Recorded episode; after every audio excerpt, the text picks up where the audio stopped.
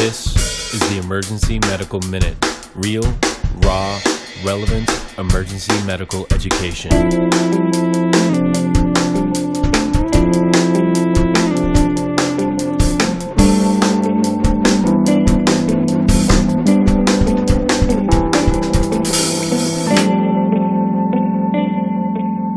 Please enjoy the show.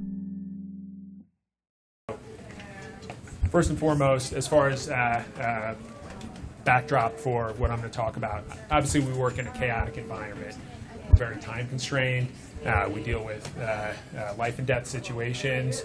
Sometimes we're constrained in resources, but ultimately our goal, obviously, is to do the best for our patients in terms of mitigating morbidity and mortality obviously some of the things that we're concerned about is what happens to our pa- or what, what can happen to our patients if we send them home.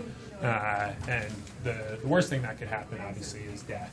So what we're going to talk about is uh, some of the risk factors that have been gleaned from data uh, that can help us predict which patients are at high risk for these uh, uh, uh, very bad outcomes okay so when you're answering a clinical question like that, you want to go to the best available evidence. Uh, and it ends up that uh, in February of 2017, there was a British uh, uh, medical journal, which is a very reputable journal, uh, equivalent to things like Lancet or New England Journal of Medicine, uh, that looked at the risk factors that are associated with patients that were discharged from the emergency room uh, and that were subsequent, uh, that subsequently died.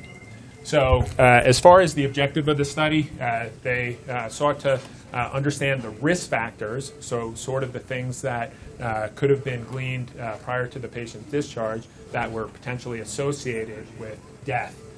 The methods, they actually studied Medicare patients in the United States uh, for a 10 year period. It was over 10 million patients in this study. That's the biggest number of patients I've ever seen uh, in any study. They retrospectively studied that cohort to identify some aspect of their ER care that could have predicted uh, the outcome, which was death at seven days. They specifically excluded patients that were hospice or palliative care or that uh, carried a diagnosis where they were expected to die within uh, the next year, like end-stage malignancy, patients coming from a SNF. Uh, so what they did was they selected patients that were Medicare patients, so generally over 65, uh, and uh, sort of community healthy patients. And they looked at uh, what their uh, risk of death was, and it ends up that sort of predictably, as we would under, uh, as we would glean from our own personal experience, it was low. It was 0.12 percent of the patients discharged uh, from these 10 million patients died within seven days. And their diagnoses, sort of predictably, uh, are things like, and I listed them here, atherosclerosis was the, uh, the autopsy diagnosis uh, for 13% of those patients. MI was 10%, so missed MI. COPD was 8%. And then I think very relevant to sort of our current uh, practice, uh, uh, paradigm shift, uh, narcotic overdose, generally for minor musculoskeletal complaints, was 2.3%. So I'll get back to that. But you know, that sort of gives a sense that those are high risk conditions. But then the question is, what are sort of the high risk discharges that are associated? What are the risk factors, right? What things could we uh, change in our practice that would heighten our awareness for these high risk conditions that are clearly getting sent home? Are we sending home syncope patients uh, that uh, uh, subsequently die or chest pain patients? So what they did uh, is basically identify sort of the discharge diagnosis and say what the relative risk of death compared to all other diagnoses. So interestingly, uh, the way you interpret these risk ratios, and it's sort of a standard way of understanding how a risk factor is associated with an outcome, right?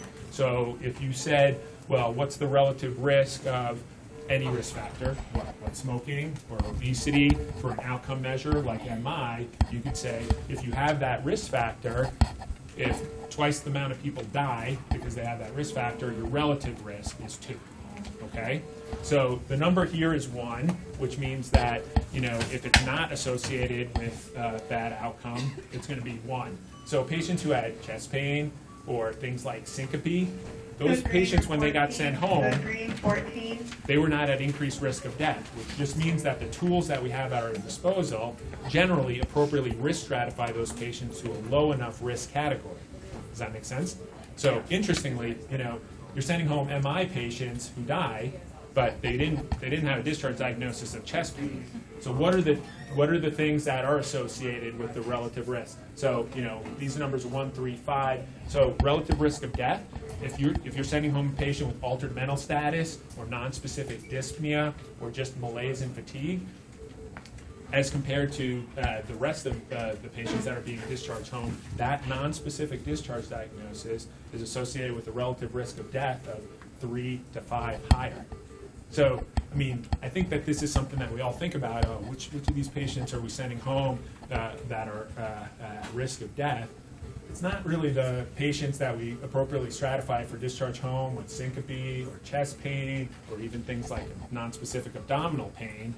It's these nonspecific complaints, and you could imagine things like dyspnea, malaise or fatigue, uh, altered mental status. You know, those could be things that are in, uh, insipid presentations of a sepsis syndrome or uh, a nonspecific presentation of a stroke or atypical presentations like women or minorities uh, for acute coronary syndrome, right?